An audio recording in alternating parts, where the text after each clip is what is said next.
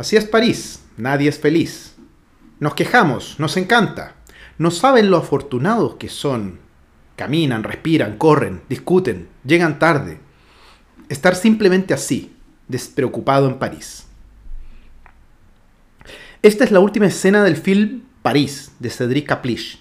El protagonista, llamado Pierre, está afectado de una malformación en su corazón, por lo que debe someterse a un trasplante, algo de vida o muerte. El desarrollo de la película transcurre durante el proceso de espera a esta operación, encerrado en su departamento del barrio de Montmartre, donde tiene una visión general y detallada de la ciudad y su barrio. El balcón, su mansarda, se transforma en un hito más de la ciudad de París, desde su punto de vista. Junto con la torre Montparnasse y la torre Eiffel, una triada territorial que le da la dimensión urbana a la película. La escena final muestra a un enfermo protagonista dentro de un taxi, rumbo al hospital para la incierta operación, recorriendo lugares icónicos de París. Observa a su gente, nunca al turista. Un habitante que no ve la ciudad que tiene por delante, que se obnubila ante las presiones propias de la vida sin darse cuenta que frente tienen a París. Al hartarse de este espectáculo decide tomar una mejor posición, tenderse en el asiento del taxi y mirar por la ventana su ciudad, hacia arriba, sus cornisas, el cielo. Soy Javier Contreras.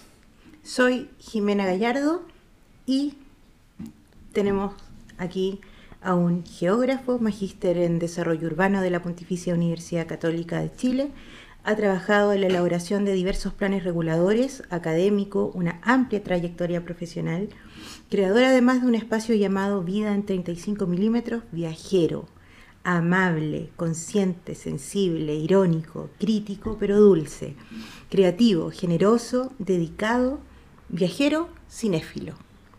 Según el mismo, geografista, viajador, mapófilo, mapero, sangre sucia, peliculópata, pisista, serpiente de fuego, booklover, le dicen profe, leporino, cronopio, alienígena en Instagram, terrícola en Twitter. Con nosotros en el gran plan, Rodrigo González. Lagos. Me, emocioné. Me emocioné.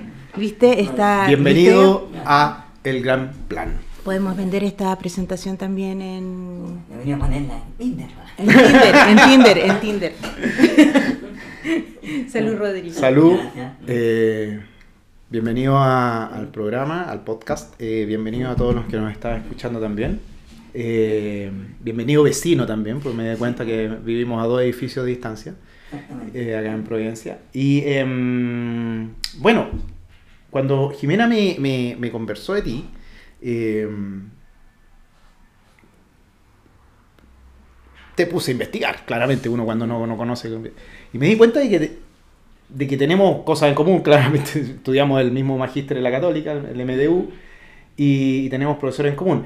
Y, pero me llamó la atención el caso de, mm, de tu tesis de magíster, que la tesis de magíster se llama Vivir entre la obsolescencia y la renovación urbana, el caso de la zona típica de Valparaíso cuando vi ese título, y también en, tu biografía cinéfila, se me apareció en la mente inmediatamente el, caso de, un pequeño, no sé si documental o un corto de, un francés que se llama, eh, de apellido Ivens, que se llama A Valparaíso, que es de los años 60.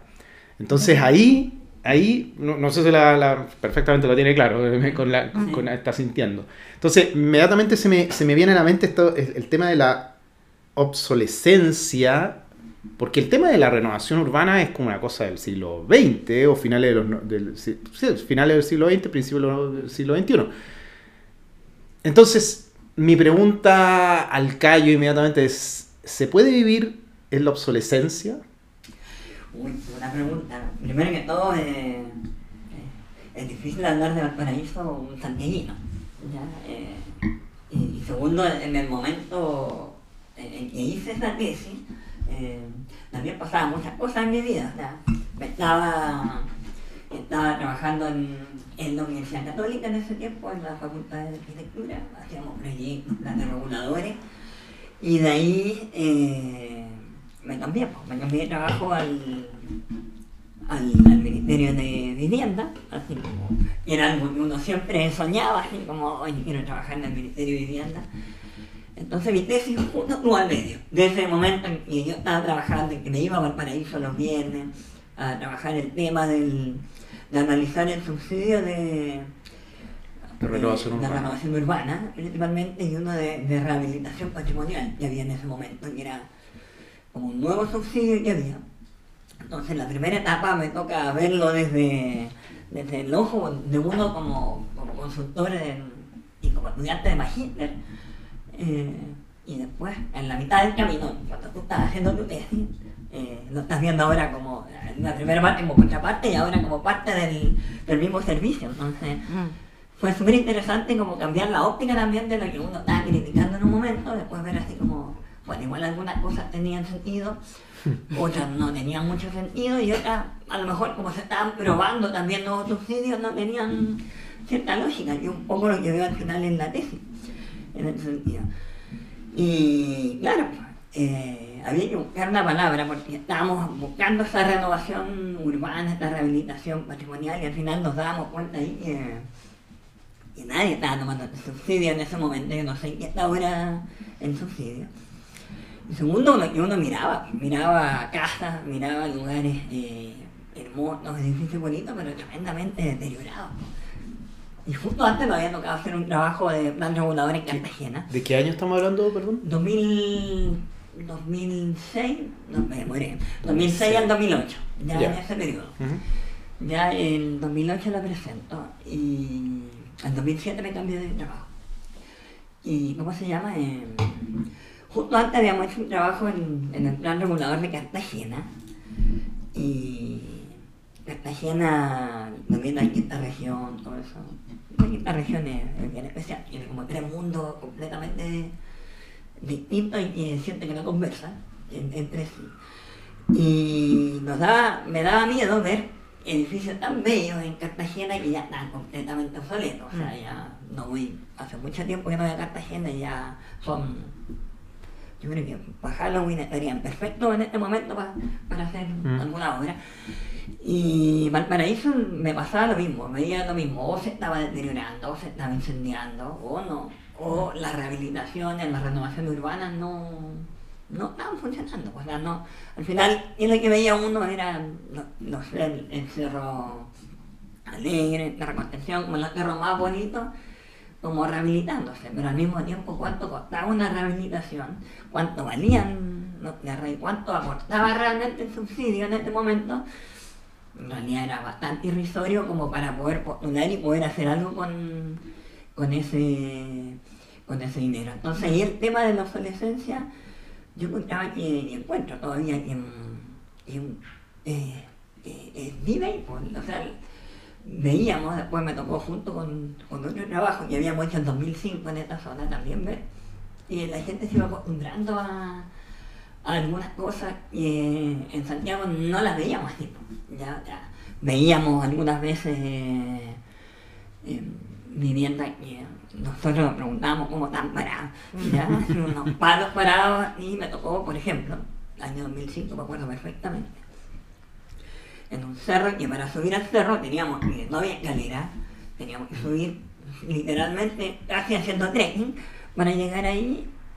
Para- Apenas una huella, seguro. para ver, sí, era una huella, y subíamos a una casa, y, y en esa casa, eh, bueno, queríamos entrar a la casa que estaba al lado, ya con la señora, era por unos terrenos que eran irregulares de bienes nacionales. Y llegamos al terreno y preguntamos, ¿cómo podíamos llegar a esa casa?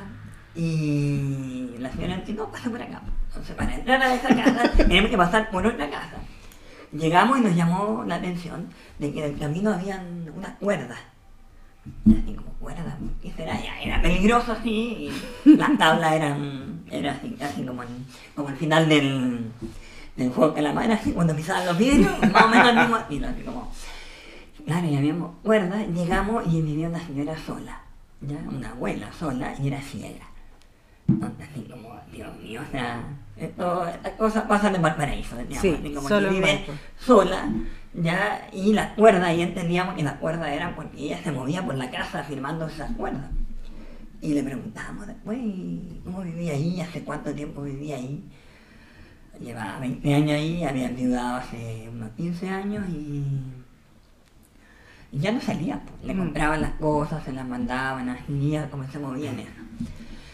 Y yo entendí, y como que sentí en ese momento, me explotó la cabeza así en, realidad, si vive 15 años, 20 años, eh, o sea, 15 años sola, 20 años ahí, en ese tiempo. ¿no? Yo creo que ya no está viva. Eh, y, y la gente se acostumbra, uno se acostumbra O sea, no- a, a algunos modos de vida y estos modos de vida se dan en, en la forma de ser de la planificación que tiene Valparaíso. Me pasaron Sí. Ahora que estoy, estoy hablando de esto, me estoy acordando de, de varios trabajos que hicimos en Valparaíso que nos tenía completamente borrado hace cinco minutos. Ya después tuve una reunión eh, cuando se declaró patrimonio eh, patrimonio de la humanidad, año 2003, 2003, 2005, sí. 2003. Y hicimos un trabajo, me acuerdo, con Sebastián Grey. Y Él era el jefe de, de ese proyecto, que era eh, como parte del plan de- y se iba a hacer de, eh, del plan de, de- bueno, ya la definían la zona típica, pero como alguna forma un plan de manejo. No me acuerdo bien en este momento el nombre del plan. Y fue difícil. Primero fue difícil porque era la católica de Santiago y venía a tener el plan para la católica de Valparaíso ya y las comunidades que son comunidades eh, ya las comunidades en general son especiales en general todos los grupos los defendamos en la ciudad los defendamos defendamos todos todos son grupos muy muy Duro. fuertes duros todos, cualquiera eh, sumémosle Valparaíso ya y, eh, Mm, defendamos sí. la ciudad y su- defendamos Valparaíso era más rudo y, y vinieron los de Santiago a, a trabajar ese tema ya y me acuerdo las primeras reuniones Ah, fue el enemigo. ¿Y por, qué- y, por, Mira. y por qué? ¿Y por qué? ¿Y por qué? ¿Cómo se llama? Se me fue. ¿Por qué no ¿Por, dijeron por a qué nosotros? dijeron a la Católica de Santiago y no, y no, el y no alguna de, local, digamos? Porque tal como lo dice, o sea, eh, el choro del puerto es Sí. choro del puerto, o sea, no Sí. no, no, ¿por qué vienen estos santiaguinos a, a- y, y, y no tampoco son los santiaguinos de, Sí. de, de, de, cierta No, línea, o sea, sí, exactamente. ¿por y qué? Esa fue la pregunta número uno que nos hicieron en todas las, en todas las sesiones que teníamos con las comunidades. ¿Y por qué están ustedes? ¿Por qué no están los de, de la universidad acá? Tenemos tres universidades que podrían haber hecho esto. Y no sabíamos, o sea, no, no, no algunas no postularon, de hecho. ¿ya? Me, me conté que la Católica del Paraíso creo que había postulado en ese momento. Y...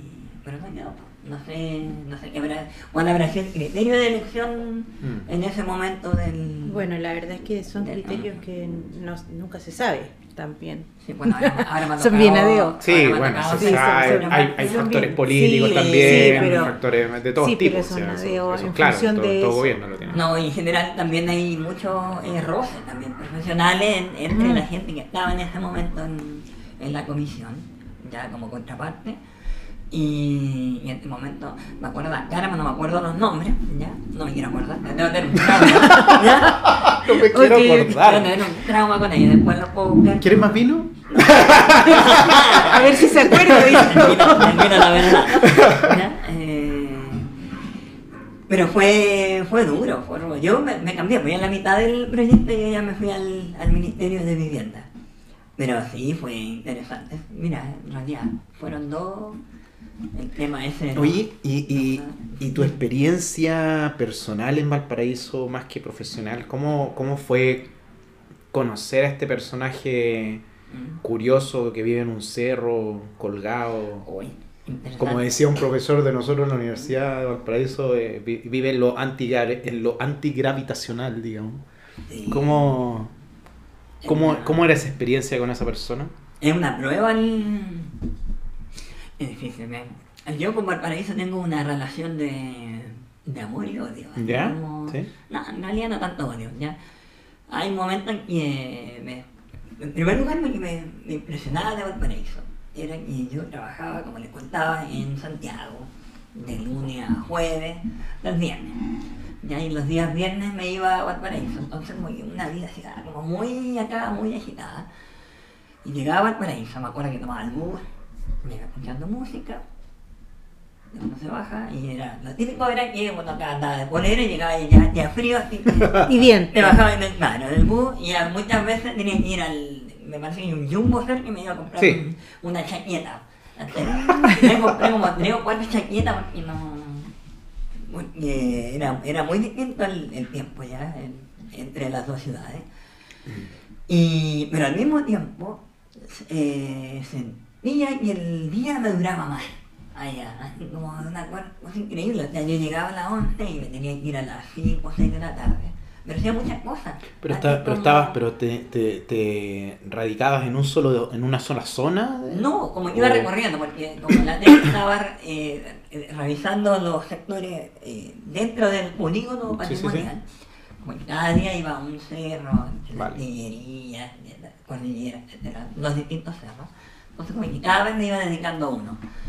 Pero el día me, me rendía, como... Oye, pero, pero te, te, te- la gente te, te miraba como un estu- como alguien que nos está estudiando, así No, en la calle, no, así que la nunca- persona que está afuera barriendo no, te miraba así como... No, no, no me gusta, ya no me gusta eso. No me, No, porque eh, me imagino que el trabajo era más bien de observación. Sí, era más de observación, algunas preguntas y buscar eh, departamentos. Y yo lo buscaba en la semana en, en, en las ofertas de vivienda también para ir a ver así como, Ah, como el estilo de vivienda.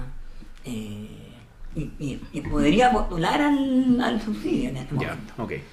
Así que ese era, era más, ¿no? Tampoco hablaba tanto con, con, con la persona, como sí lo hice en algunos trabajos, en, en, en bienes nacionales, cuando trabajé en, cuando trabajamos en un proyecto de bienes nacionales, y ahí, ahí lo que estábamos mirando en realidad eran propiedades irregulares, ya, Pro- propiedades irregulares y eran del y, en realidad pasaban al, al Ministerio de Bienes Nacional y pasaban al Estado, pero todavía alguien la estaba usando y en realidad ya 20, 30 años usando la vivienda, pero no eran ellos propietarios. Entonces ahí me tocó más conocer eh, eh, gente de Valparaíso, bueno, gente de la quinta región en general.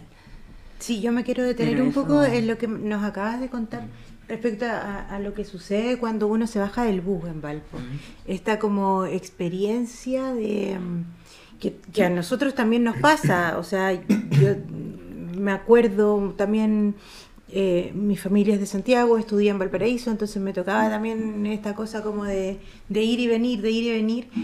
Y, y es bien impresionante como recordar eso olor a café. Sí, Uf, Eso 5 de la tarde. Sí, ese Al olor lado a de- café, Sí. con, La como con el viento, eh, los lugares, los personajes, por sobre todo los personajes, que además son muy eh, cinematográficos. sí. Ah, eh, son como, o, o sea, uno recorre Valpo y los que los que nos están escuchando y, y- y han vivido esa experiencia, eh, nos podemos encontrar con, con muchas películas dentro Mm. del mismo territorio.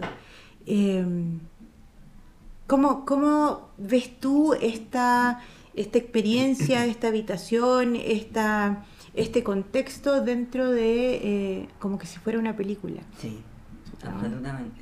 Valparaíso me da risa. tengo la- mi hermana, mi hermana menor, mi hermana menor tiene 36 años. eh, eh, Una Lola. Es una Lola, pues ya, bueno, todavía es Lola. Eh, ella canta y bueno, estudió psicología y de ahí siempre le gustó la música y se dedicó a cantar.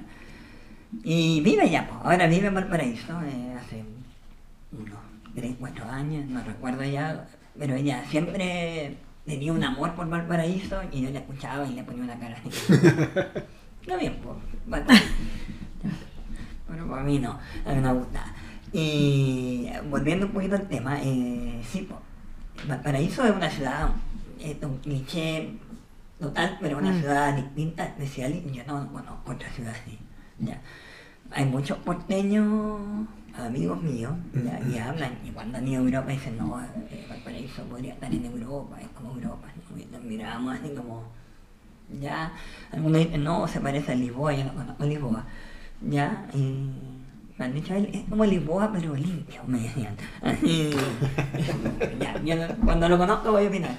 Pero lo, lo que sí me conta es que es una ciudad única, así, una ciudad difícil, difícil de, mm, en todos los ámbitos, no solamente en términos urbanos, de, de diseño, sí, y además del plan, si arriba alguna vez hubo, algún diseño, es una ciudad espontánea, y una ciudad que tiene un montón de riesgos que, y ya lo sabemos, podríamos hablar de ello. Y al mismo tiempo tiene lugares distintos, o sea, partieron hablando mucho del plan, del gran plan, ya, como el gran plan, ya, pero me tocaba ver eh, otras ciudades cuando uno iba a Playa Ancha, principalmente, o en algunos cerros del interior, que sobre todo en los sectores de los campamentos, y ya, bueno, muchos de ellos se quemaron entre medio, porque llevaban 20, 30 años ahí instalados y, y no se iban a mover de ahí. po. No sé si- Sí, algo ¿qué te ha pasó como con el tiempo también ahí que tú Y eso voy, ya, y el tiempo, y, y volviendo al tema de la obsolescencia, el tiempo, el reloj es distinto en Valparaíso. Yo creo que los segundos son más largos. Ya así como, como a principios de año, final de año.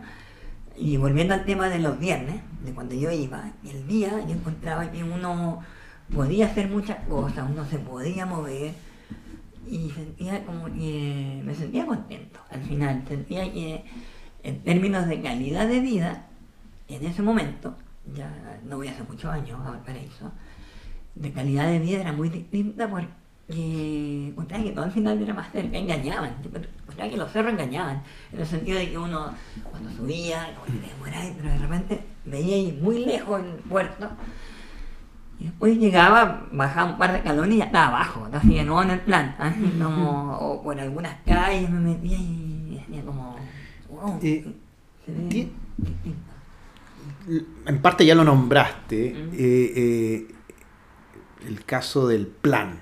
Que el plan, lo hablábamos anteriormente fuera de, de micrófono, es una palabra bien porteña, que también se utiliza en Viña. También, digamos. Yo soy de. Viña, yo soy Viña Ya. Marino.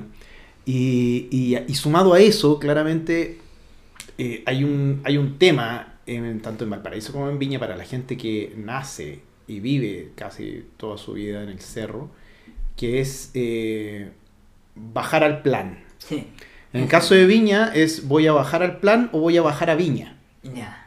siendo que estás políticamente, administrativamente dentro de la misma comuna llamada Viña. Eh, no, yo, yo vivía, yo viví mi niñez y mi juventud en un cerro, Miraflores Alto, en, Villa- en una población que se llama Villa Dulce. Y, y se veía Viña. Entonces uno, si uno decía voy a bajar al plan, o bajo al plan o bajo a Viña, en Valparaíso también, voy a bajar al plan. Entonces bajo ese, bajo esa, esa, esa versión, eh, ¿tú como santiaguino notaste eh, dos ciudades distintas? Absolutamente, absolutamente. Y hay muchos santiaguinos y yo creo que les gusta Viña. Ya, así. Yo he escuchado decir que Viña es, es Providencia con playa. Así. Claro, Así sí. en ese sentido. Sí, son distintas. Y sa- y No, no, no, pero yo me refería a dos ciudades en el sentido del cerro y el plan. Ah, En caso de Valparaíso, remitámonos a... Ya, bueno, también Viña, Sí, incluso también podría ser. Son distintas. Yo creo que el, la- Pero en el caso de estas dos ciudades, de la Yo- ciudad alta y la ciudad baja. Yo siento que yo sentía, ya voy a hablar en, en pasado porque hace rato que no voy a Valparaíso. No ha cambiado mucho, digamos. No, sí, me lo imaginaba. Ya, ya, eh, En parte de eso va la pregunta, así Claro. original. Sí, yo creo que eh, yo sentía que en Valparaíso había más vida eh, también en los cerros, ¿ya? Ya. Y en Viña. La Viña siempre lo sentí los cerros como dormitorio, ya los barrios de, de, de cada uno de los cerros, salvo por como recreo, pero el resto eran, los sentí siempre como, como residenciales, ¿ya? Eh, en cambio ahí en la, la vida tanto en la playa como en como el, como el plan, podríamos decir, en términos administrativos. Pero en cuanto a Valparaíso, yo siento que los cerros igual tienen su... Ya el hecho de que tengan muchos miradores, ya, y, y muy interesantes los bordes también eh, hace que yo sentía que, que te dan ganas de, de entrar y, y escudriñar y ver qué es lo que hay en el interior de cada uno de los cerros. ¿Y por qué no entraste a las casas? a las casas, porque no me invitaron. No, si alguna casa entré, pero... Pero entraste, es que, a- no sé, no sé a Jimena, Sí. pero en el caso mío como estudiante de arquitectura en, en Valparaíso, a nosotros nos invitaban a- a- a las casas. O sea, eh, a mí varias veces me, me tocó, yo estaba croqueando y, y de repente, uy, pase un vasito de agua. Ah. Me invitaron una vez, me invitaron a almorzar. Las personas, yo no, ni los conocía, pero yo feliz porque empezaba a croquear dentro del interior, el interior de las casas. Tenía las mismas tareas después. No, Pero no ¿cómo- a, mí, a mí no me tocaba eso. Me, me hiciste acordar de la película de Cayosi, de La Luna en el Mm, sí. Ya, un poco con eso de que las casas tienen que mirar al. Tienen que mirar a la. al mar, pues, tienen que mirar a la playa, ya, o sea, a la playa, perdón, al. eh, al, Al océano. al océano, principalmente. Y sí, bueno, eh, la- las veces que entré a casa, sí, también entré a casa, ya, eh, pero no me invitan, me han invitado a, a comer algo, o sea, eh, siempre me llamó la atención eso también, de que en algún momento había ninguna parte donde uno iba, veía las veía el, el mar. Cosa que me es una, algo que me gusta mucho de, de Valparaíso y siento que en Santiago, no, por supuesto nadie va a mirar el mar, porque no hay, por razones obvias, pero la gente no tiene esa, esa, como, diríamos, la, no, no tiene eso presente de, de mirar algo, de mirar el paisaje. ¿ya? Nosotros, bueno, yo vivo en un piso 11. ¿ya? ¿Cuál es el mar de Santiago? La cordillera. La La cordillera. cordillera, absolutamente. O sea, yo. O, la- o los cerros en general. Yo creo que tener el privilegio de mirar cerros en Santiago, y es un privilegio que cada vez cuesta más. Y el cerro que sea, porque me dado cuenta, yo miro la cordillera de los Andes y la veo inmensa todas las mañanas, todas las tardes, me quedo a veces. Vivo así, 15 años en el mismo departamento y, y todavía me conmueve todos los días de ver la cordillera, ver las Imponente. estaciones del año pasar. Pero he ido a departamentos de amigos que ven el Cerro San Cristóbal, ¿ya? Mm. Y también le conmueve y gente que ve hacia el sur y que ve unos atardeceres a veces impresionantes, espectaculares, yo no veo, ya por mi Entonces, en la sumatoria, en la sumatoria de, la- de los puntos vendría siendo como el cajón del Valle de Santiago. Claro, es lo- exactamente, eso es, pero lo- eso es lo un bonito, pri- pero un privilegio que tenemos poco, en general, no es Mm. mu- uno pensaría que tiene- lo tiene más gente, pero mucha gente no lo tiene, no lo tiene, no lo ve, mucha gente vive en casa no lo tiene, ya mis papás, donde viven bien en San Joaquín, sí lo tienen, ya, a pesar de que vienen, desde la casa no se ve nada, pero cuando sale afuera y me, me fijo, eh, mi papá me comenta cuando se ve el- cómo se ve la cordillera, cómo se ve el sol, o será que yo transmito mucho de eso que, que hablo de eso. Pero en Valparaíso no, pues Valparaíso está siento en las casas y en la, la idea de, de- de mirar el paisaje, de contemplar, sobre todo un puerto, Sí, y un puerto también es muy interesante y que siempre Pero, cambia. pero será también solamente mirar el mar o mirarse a sí mismo. Porque muchas veces Ah, el- el- el- Ah, las mm. quebradas lo que hacen es a veces eh, no mirar solamente el mar, sino que mirar el- la, que- el- La la ladera del frente. De hecho, Sí. la gran mayoría de las casas de Valparaíso no miran el mar, miran al frente. Mira lo que ven, Y claro, sí. si tú te pones de costado y miras para el lado, ahí claramente vas a ver el mar, pero...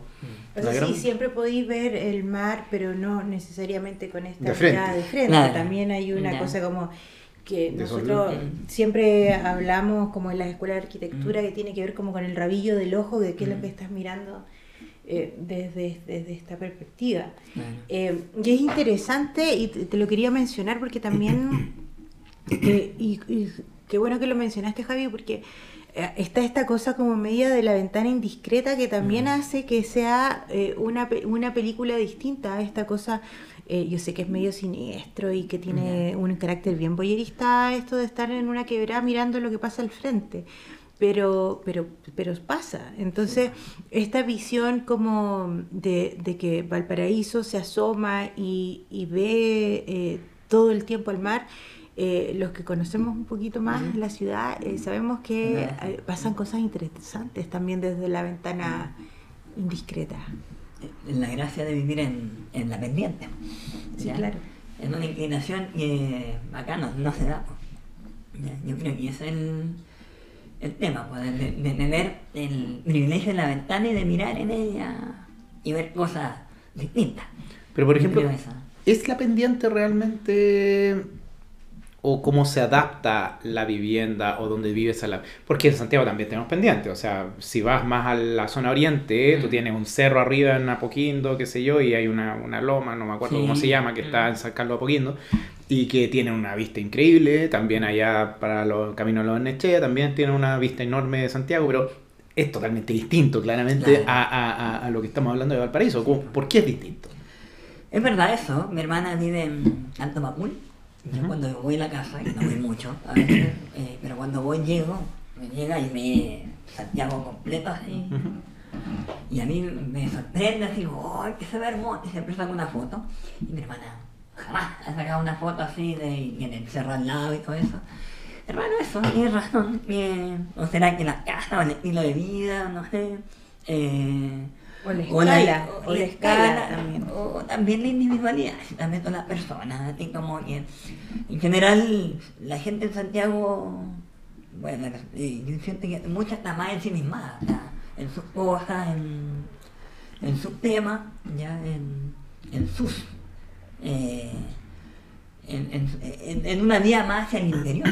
Cada vez yo siento que, y me da pena, porque uno va a ver esos barrios bonitos también y, y ve una plaza de áreas verdes y no anda nadie. En general en la semana, no sé el día domingo, ya, pero no es muy raro ver en, en, estos, en esos parques, en estos lugares, me no me refiero a los parques, eh, Gratis. a los parques urbanos, me refiero al, al, al- a los caminos, a todo eso que tienen, hay gente. Ahí tocaste un punto E que nos afecta directamente a Jimena y a mí cuando fuimos socios en una empresa. Eh, ¿Qué trabajamos haciendo?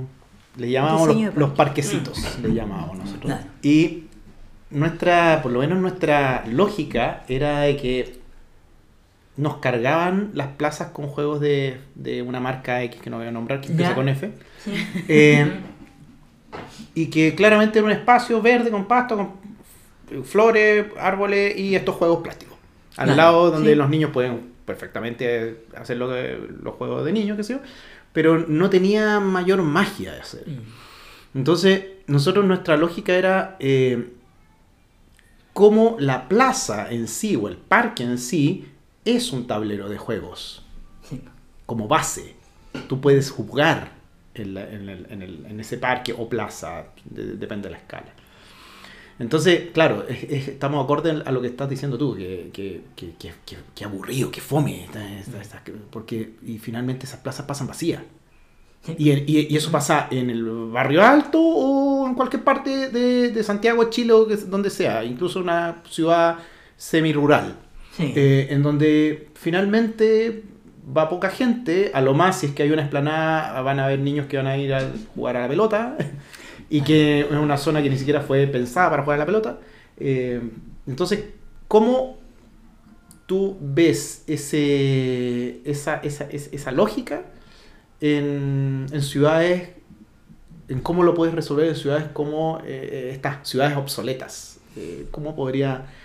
Te estoy dando un, Sí. un punto que debería haberlo netamente un, a nivel ministerial desde arriba, porque claramente los técnicos de abajo muchas veces dan ideas y claramente políticamente no los van a escuchar. Pero ¿cómo, cómo se puede llevar a cabo eso? De entender de que una plaza es la base del juego, no un lugar donde en una esquina va a haber juego. Claro. ¿Verdad? Estaba pensando eso mientras lo decía, estaba pensando en Valparaíso, ¿dónde jugaban? Cuando yo...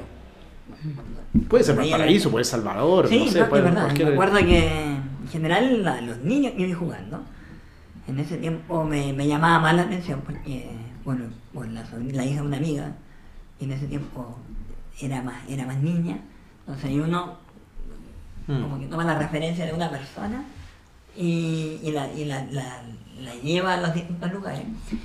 Y ahí, claro, los niños jugaban en la calle, me acuerdo.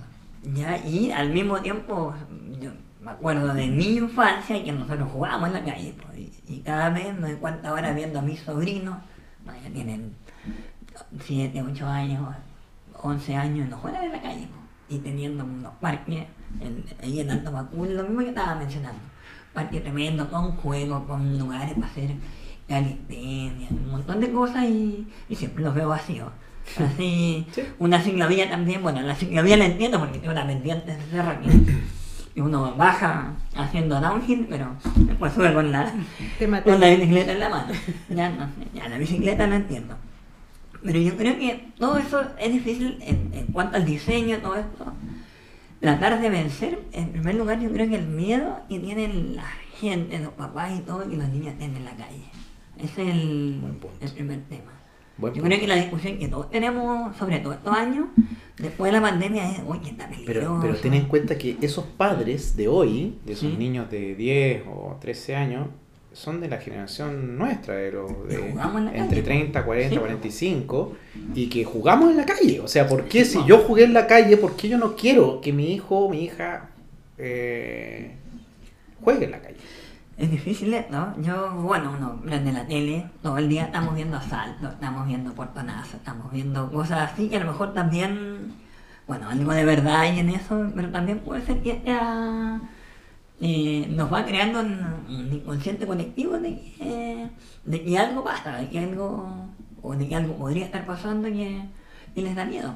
Entonces, yo creo que en el Pero, diseño... vivimos, pero hay un tema con la- una cosa social, que Sí. la sociedad vive con miedo, y de hecho la política se mueve a través de la del Sí. manejo del miedo. el o sea, miedo vende, o sea... el miedo vende, exactamente. Yo, la- el fin de semana voy a Mendoza y no sabía que, por ejemplo, ahora tengo que comprar un seguro de auto para, para, para poder cruzar. Si no tengo un seguro, no puedo cruzar. Entonces ahí la aseguradora te van metiendo otro otro producto. que- Pero que ¿y si no- te pasa no, algo? Claro. sí. No, eso no pasa, pero si te pasa. Claro, eso es. Entonces lo mismo, yo creo que ahí tenemos que jugar de alguna manera con el diseño, y eh, a, a propósito de esto, yo, con, con la forma de diseñar los espacios, no sé si para que sean más seguros, porque, o sea, sí, tienen que ser más seguros, pero de alguna forma que inviten también a, a que la gente salga de las casas. Yo creo que el- Pero, pero, eso, pero eso tiene que ver ¿Mm? en primer orden con el diseño Yo creo que... o la- con, o con el, el- el- o con el jefe de SECPLA municipal que, que no necesariamente es arquitecto o urbanista, eh, puede ser abogado y diga, no, sabes que a mí me interesa la seguridad y, y que ojalá estén todos los chicos metidos dentro de las casas, para mí mejor, como SECPLA. Porque eso da la intención, la intención entre comillas estoy hablando, Ujú. de ser una ciudad hipersegura, que es lo que tú ves, por ejemplo, en los Barnechea, que no ves a nadie caminando en las calles Claro. y, y todos los servicios los servicios públicos del municipio están bajo la avenida del Rodeo, que es entre el Rodeo y, la, y, la, y, la, y, la- y el río Mapocho, que realmente es donde no están estos grandes condominios ni grandes casas de- con grandes jardines, o sea, finalmente. Es como eso se puede entender con un, un ejemplo de eso.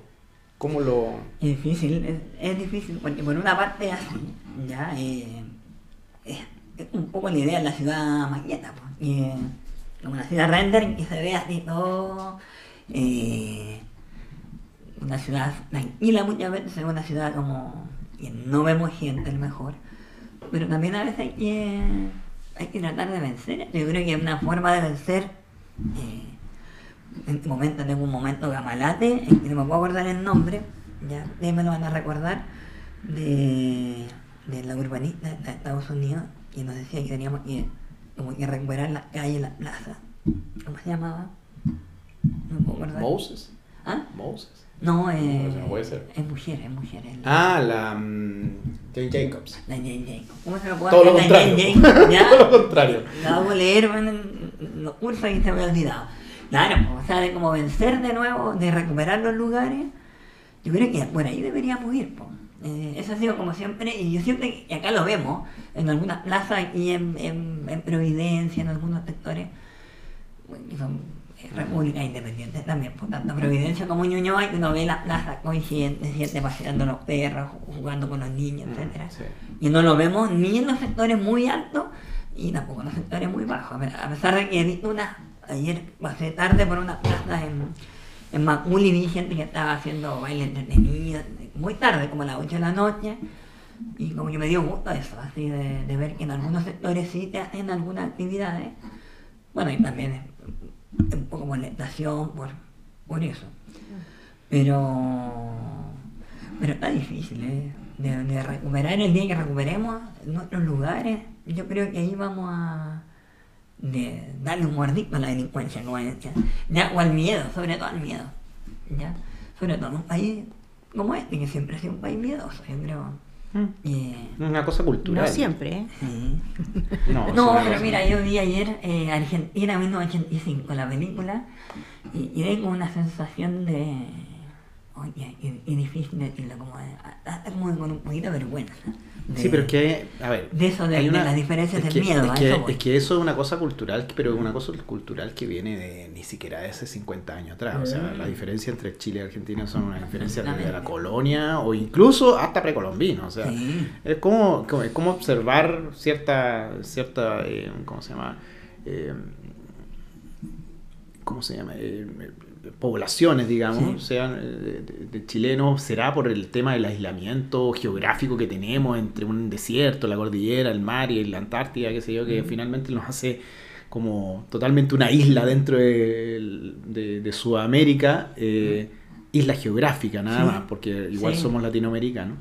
Pero teníamos esa cosa como del, como, como alguien decía, un humorista en los años 80 decía esta cosa del apocado, del, de, Sí. que las generaciones nuevas ya se les han ido quitando ya, pero nosotros, por lo menos yo, todavía estamos en, en esta generación de los, de los sub 40, 40 y sub 45, qué sé yo, Sí, que son el, el- el- que nacieron bajo este Mm. eh, régimen del de los chiquititos, del poquito, Sí. del, de- de- del, del ser un poquito eh, a- Sí, apocado, pero digamos. Pero ahora... no, no nos podemos hacer los lesos respecto a eh, el miedo y el uso del espacio público donde la dictadura efectivamente hace lo suyo respecto a, a cómo nos sentimos en, en, en público, en sociedad, o sea, esta cosa de, Se de- acentuó de la- en del apocado, del chiquitito, no sé qué, también tiene que ver eh, con, eh, con que nosotros somos de una generación que si bien jugamos en la calle, tomamos agua de la manguera, como ha- hay, Claro. hay muchos Mm. memes por ahí, no nos pasó nada y hemos sobrevivido y estamos aquí. Claro,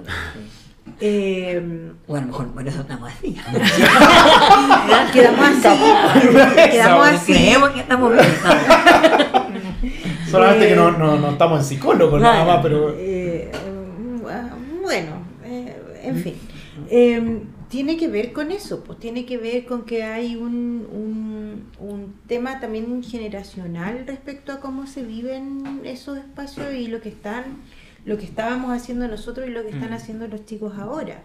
Respecto a eso, por ejemplo, la función que cumple, o sea, no sé si la función en el buen sentido de la palabra, pero eh, el, el rol que juegan hoy en día las redes sociales, eh, quizá hoy en día meterse a Instagram tiene como el paralelo de ir a jugar con los cabros en Sí. el pasaje a la pelota, ¿cachai? Y los cabros se están comunicando a través de otras otras plataformas y es lo que les tocó vivir eh, en función de eso y claro que también como, como sociedad nos tenemos que hacer cargo de eso. Pero eso es, esa es la nueva, nueva generación. O sea, la generación, la que llamamos ahora la generación Z, la generación más, más pero que la generación anterior a esa y posterior a nosotros, digamos, esta, los famosos millennials, empezaron con este rayo O sea, sí, pues, tecnológico, pero tenían un, todavía estaban con algo físico, a lo mejor contrastado por el, y acentuado por la política económica del país, hecha desde dictadura en adelante, que nació con este tema de los malls. O sea, claramente el, el- el espacio, y hay que, guste o no, el espacio de, de libre eh, circulación de los chicos fue el mall. Sí. Y ellos no, sin necesidad de ir a comprar. O sea, era ir al El mall, paseo. el paseo, tener una, una vitrina donde verse, eh, eh, actuar como bail- bailando como los que, chicos que bailan K-pop, digamos que si tienen una vitrina por ahí, qué sé yo. Pero la cosa es juntarse en este dentro de este edificio, que tú ya lo nombraste, Rodrigo, en un momento, esta cosa como de, de que los papás mantuvieran a los hijos dentro de las casas. Bueno, si no están dentro de la casa, que estén dentro del mall. ¿Por qué? Por seguridad. Porque, por último, no sé, no los van a atropellar, no sé. Eh, entonces queda como eso. Ahora, la nueva generación está en que ahora ya estamos en, la, en, en el post-mall. O sea, ya los malls están en Estados Unidos ya retrocedieron, ¿ya? En Europa, ¿para qué decir? En Europa poco y nada existieron, en- especialmente en los bordes de las ciudades, eh, porque no los dejaron entrar a los centros de las ciudades, que es un buen punto eso. Eh, aunque en Estados Unidos tampoco estaban en los centros de la ciudad. ¿eh? Eh, pero aquí ya, ya hay un tema con el Internet y que se a- acentuó todavía con el tema de la pandemia y que ya todo es por Internet y, y- y de hecho hay un, hay un todo un tema eh, acerca de la, de la compra y venta por Internet, de, de estos mercados libres, Amazon, eBay, qué sé yo, que, que no es menor, o el falabella.com, que no es menor entender cómo, cómo es el comercio dentro de la ciudad, cómo se mueve el comercio dentro de la ciudad. Tenemos estos, ya no, ya no, eh, hasta las multitiendas ya viene muy poca gente. A lo mejor ya hay que entender que, por ejemplo, en el anillo Américo Vespucio de Santiago se empiezan a instalar estas grandes bodegajes de, de- de Amazon, de Mercado Libre, qué sé yo, de Walmart, qué sé yo. Eh, y a partir de eso tenemos, necesitamos carreteras, necesitamos minibuses, perdón, mini camiones que van a distribuir a, a- a- de la ciudad, digamos, ¿cómo, cómo lo hallamos Sí. eso? Y nuevamente volviendo al tema, porque eso pasa en Santiago, ¿cómo lo, así, cómo lo haces perdón, en, en ciudades más medianas o definitivamente pequeñas, o de las grandes ciudades en Chile, como el Gran Valparaíso o el Gran, el- el Gran Concepción, en donde el plan, tú bien lo sabes, no es grande. Claro. Sí, es verdad. Yo estaba pensando a propósito de lo mismo, eh, volviendo un poco al tema también de, de Chile y todo eso, con Argentina y todo. Y también yo creo que nuestra mentalidad eh, todavía sigue siendo un poco rural. Ya, a diferencia, si lo comparamos nuevamente con, con Argentina, ya en el sentido de que Buenos Aires no era una, una urbe urbana. Y nosotros, bueno, yo creo que nosotros seremos la segunda generación. Bueno, segundo, que habrán dos generaciones o tres que antes la familia vivía en el campo. Ya, o sea, uno- yo creo que todos nosotros preguntamos Sí. y nuestros abuelos, Teníamos una... nuestros abuelos no vivían en Santiago, pues son- vivían en otro lugar y, y con esa mentalidad a lo mejor del campo y del patrón y del, de toda la idea pre-reforma agraria llegaron a la ciudad y llegaron con esa mentalidad, no llegaron a vivir en una urbe. Y eso fue lo que enseñaron, por eso mucha gente todavía prefiere vivir en la casa, en la casa con patio, el, el lugar donde vamos a hacer el asadito. Y tal cosa, y como y por mucho tiempo se hablaba mucho de la ciudad como algo malo y, y se vendía la, la casa como una prolongación del campo en esa Mm, primera sí. etapa. Entonces, como y el disfrutar de la ciudad y hacer vida urbana, todo eso yo creo que son es nuestra generación y la que vienen, un poco la que lo ha tomado, ya aunque de esta generación de ahora con la pandemia también pues viene en esa virtualidad y lo mismo del... Me siento hablando como viejo. Sí, eso estaba pensando. ¿No será, ¿no será que nosotros añoramos claro. con tener una casa con patio Sí, hincho y pero- asado? Nosotros, po. Nosotros, O sea, nosotros, bueno, yo claro. la verdad no, porque todavía no. Ya, pero a propósito de la parcela de grado, que eso da para otro tema. Otro un tema. Sí. Ya, eh, eh, pero sí, por ejemplo, con la misma pandemia había mucha gente, los niños que juegan ahora online y juegan entre amigos y compañeros y hablan con el micrófono y están todo el día, no requieren de esa de ese contacto, o sea, lo de requerir, o, sea, lo están perdiendo en realidad. ¿Ya? Eh, pero sí, pues, yo creo que estamos viviendo, estamos en un gran algo y no sabemos qué ya en, en todos los, en todos los términos posibles, en términos de cómo se va a comportar la ciudad en un tiempo más, de cómo, de cómo van a ser los servicios, de si vale, va a valer la pena, por ejemplo, tener supermercados, supermercados, tanto tiendas, si a lo mejor eh, vamos a estar en línea y comprando y nos van a llegar las cosas. y- El mismo mercado finalmente terminó equilibrando las cosas. O sea, no sé, me pas- me- no sé si le han dado cuenta. Hace 10 años atrás estábamos forrados de farmacias en un momento. Eh, Habían tres farmacias en una misma cuadra. Sí. Ahora no. Y llegó un momento que, claro, ahora... Y hay muchas más farmacias independientes. Sí. Y como que se estabilizó la- el asunto ya, claro, hay unos que tienen, parecen supermercados las Sí. farmacias, pero... La farmacia gringa, claro, sí. Pero pasa eso, que, bueno, ¿será necesario tener esta multitienda? ¿Será necesario? Y eso netamente lo va a dar la tecnología, finalmente. Sí. Ahora, eso también pierde un poco el corazón del- de la ciudad, que es el mercado. Sí. El mercado, digamos, no en el sentido del mercado, eh, el- el- el- del- del- del ser mercader, digamos, de, de- del, del intercambio de productos, Sí. Que es por lo sí, cual en parte nació la ciudad. Claro. El intercambio de verdura, yo te cambio estos apios, tú me das estos tomates, qué sé yo, y así fue generándose y así eternamente para atrás, digamos. Eh, ahora es todo, y por eso está ese, esa lógica de que, bueno, en- entonces tenemos este, el, el- el delivery, Mm. eh, lo tenemos como casi un, un, un ícono im- de lo más importante dentro de esta, de esta pirámide que nosotros necesitamos para recibir un producto X que yo quiero. Sí. Eh, entonces, bajo ese parámetro, ¿cómo se nos viene esta ciudad? Uy. Porque si, si finalmente el almacén de la esquina ya no lo, no lo, no lo voy a necesitar porque voy a llamar a, a una empresa de supermercados que me traiga la, la comida, Claro. eh, ¿cómo, cómo viene esta, ¿cómo viene el primer piso de todas las ciudades? Yo eh, estaba pensando eso. eh, el domingo hablaba con una amiga. Yo, mi papá tiene un negocio, un almacén hace muchos años. Desde que yo tengo conciencia que mi papá tiene un negocio. Y bueno, hace poco se compró un auto un poco mejor del que tenía. Todos los autos anteriores se destruían con tanta compra de verdura y cosas. Y me preguntaba una amiga el otro día, oye, ¿y el auto, este auto ahora va a la Vega? Digo, pues ya no va a la Vega mi papá. Un negocio, ¿y es lo que vende en esta altura? Vende pan.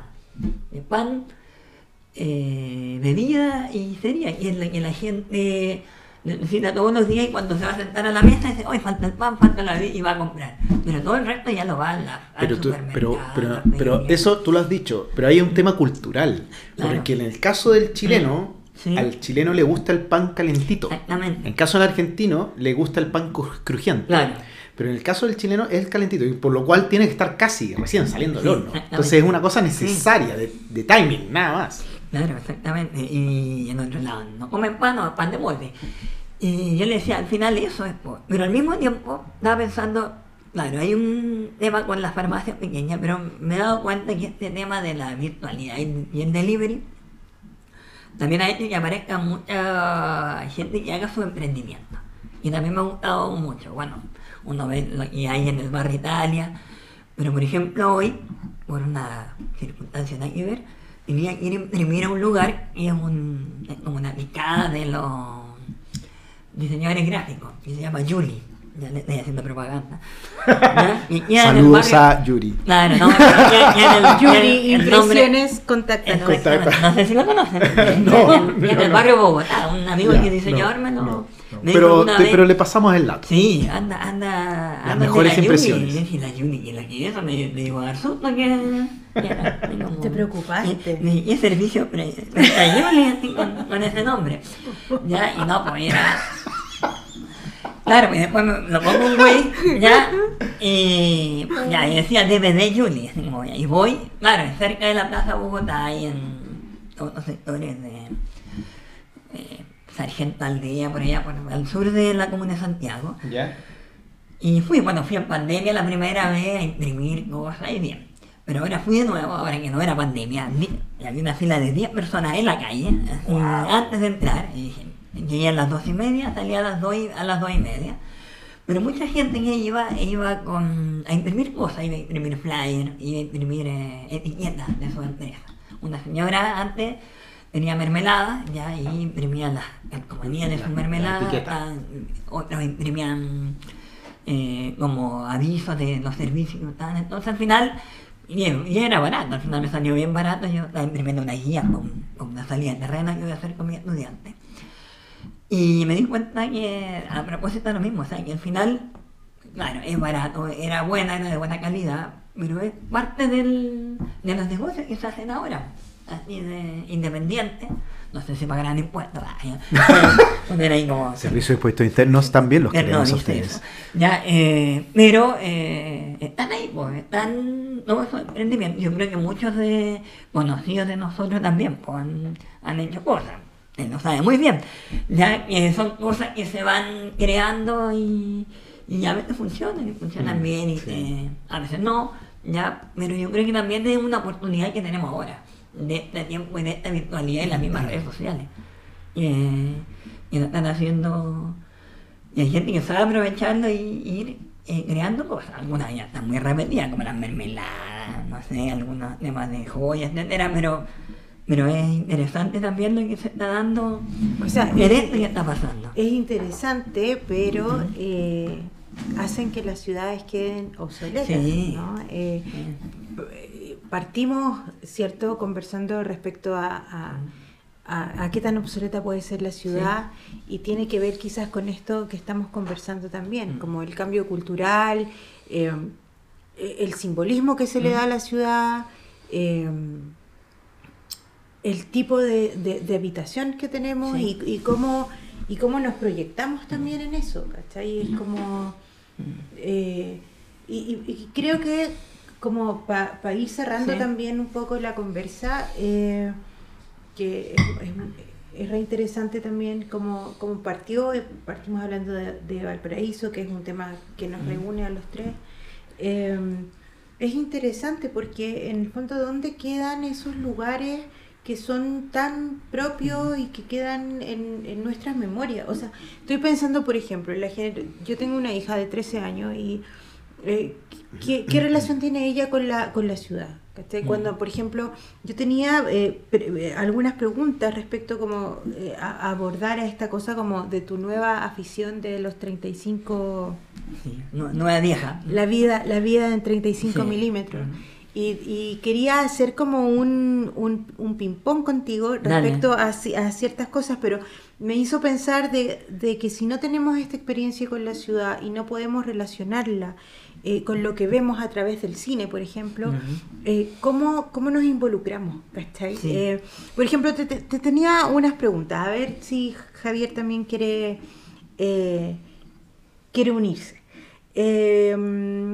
El cine tenemos muchas temáticas que podemos abordar, sabemos que es un reflejo de la sociedad, incluso las películas que vienen ahora a lo mejor nos van a hablar justamente de lo que hemos estado conversando todo este rato.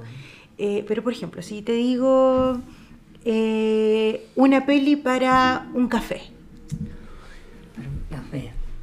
En este momento yo diría eh, la misma película 1985 que vi recién. Yo creo que una película que da para un café para conversar mucho de, de Chile que haciendo estas malditas analogías que uno tiene entre, Mm. vecino y nosotros de cómo hicimos las cosas, ya nos daría mucho para conversar en eh, un café. ¿Y un café de Yo- película? pero, Al pero revés. yo, pero, Ah, pero ya, yo ya, te, pero yo te diría así. eso. Yo Ya. diría.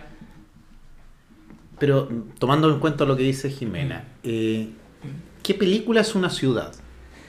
¿Qué película nacional? Mucha partido con París, la París de Caprich y, y una película. Oye, mira, película de ciudad, yo creo que de- en el caso de Chile, yo mencionaría. En rigor, es Eh, listo. ¿qué sinónimo, qué película es sinónimo de ciudad? Listo. Así de sencillo. Es sinónimo de ciudad. Para mí, cualquiera de Woody Allen. ¿Ya? Cualquier- Perfecto. ah, Ya. Eh, una película en bici.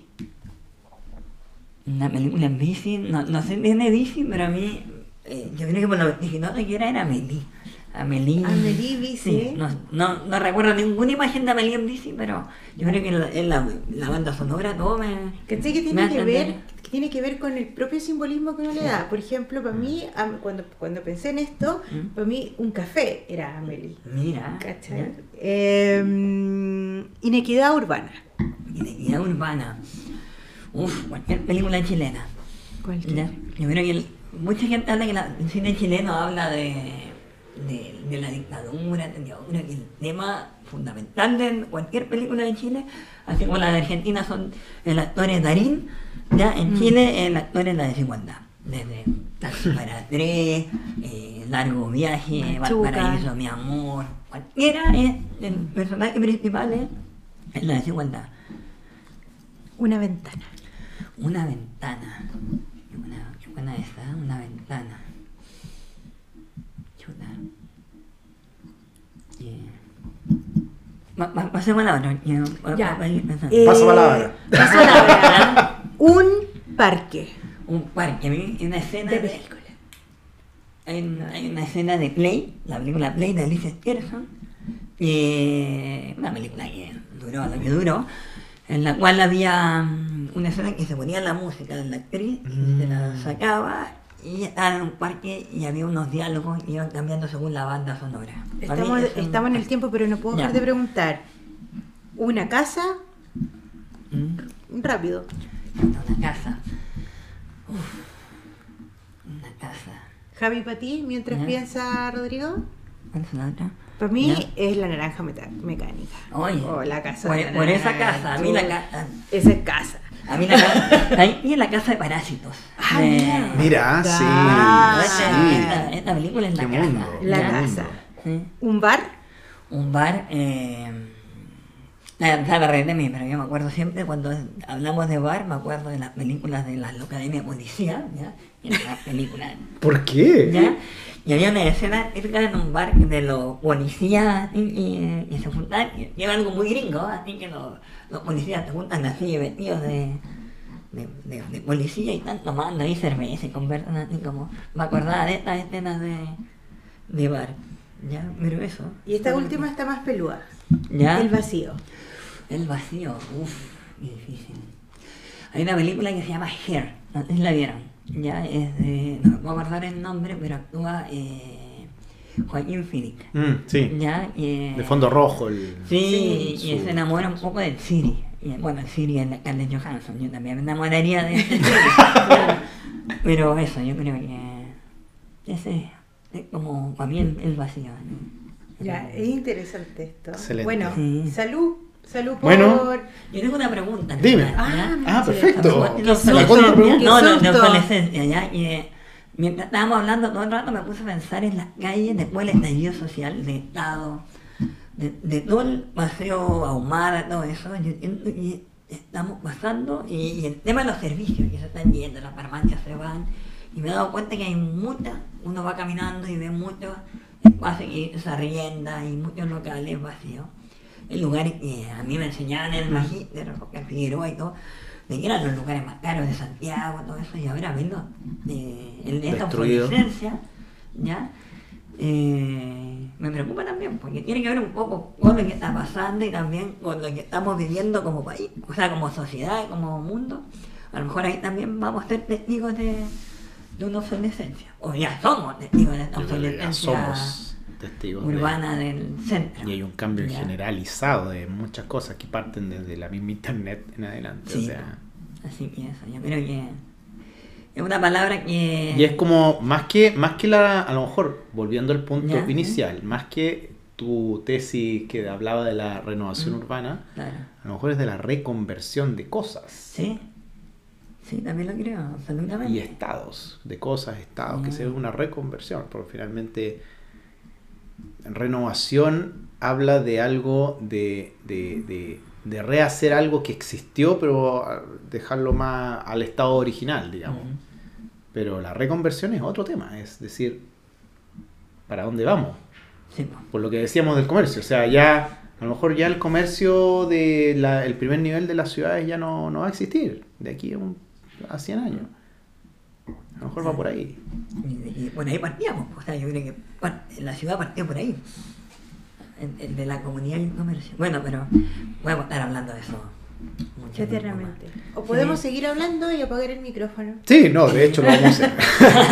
ok, Rodrigo, gracias por esto. ¿eh? un Ya. muy buenas gracias por eh, unas muy buenas gracias para por habernos visitado acá a, a nuestro a nuestra casa estudio. Como ahora se, se, se dice por lo menos hace ya 20 años el tema de las casas de estudio, ¿Verdad? reality. Qué bonito. Sí, po. Así que eh, gracias, Gracias usted también. Ya. Jimena. Mm, Uh, nada.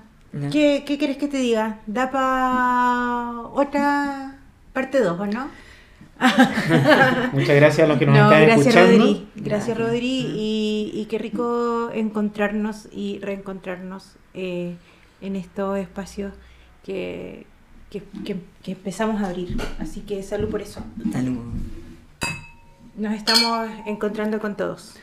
Salud. Salud. La idea del gran plan es conversar con el con aquellas personas que nos pueden dar mucho mucha materia para poder eh, construir esta ciudad. Una ciudad del siglo XXI, la ciudad que ya llevamos eh, hartos años ya eh, viviendo y que no solamente la deben diseñar los arquitectos y urbanistas, como bien ya lo sabemos muchos, sino que tenemos que escuchar. Eh, muchas gracias. Hasta el próximo capítulo. Sí. Jimena. Sí, hasta el próximo. Veamos. Sorpresa. ¿Quién? Sí, sorpresa. Sorpresa. Ya. Adeu. Chao, chao. Adiós.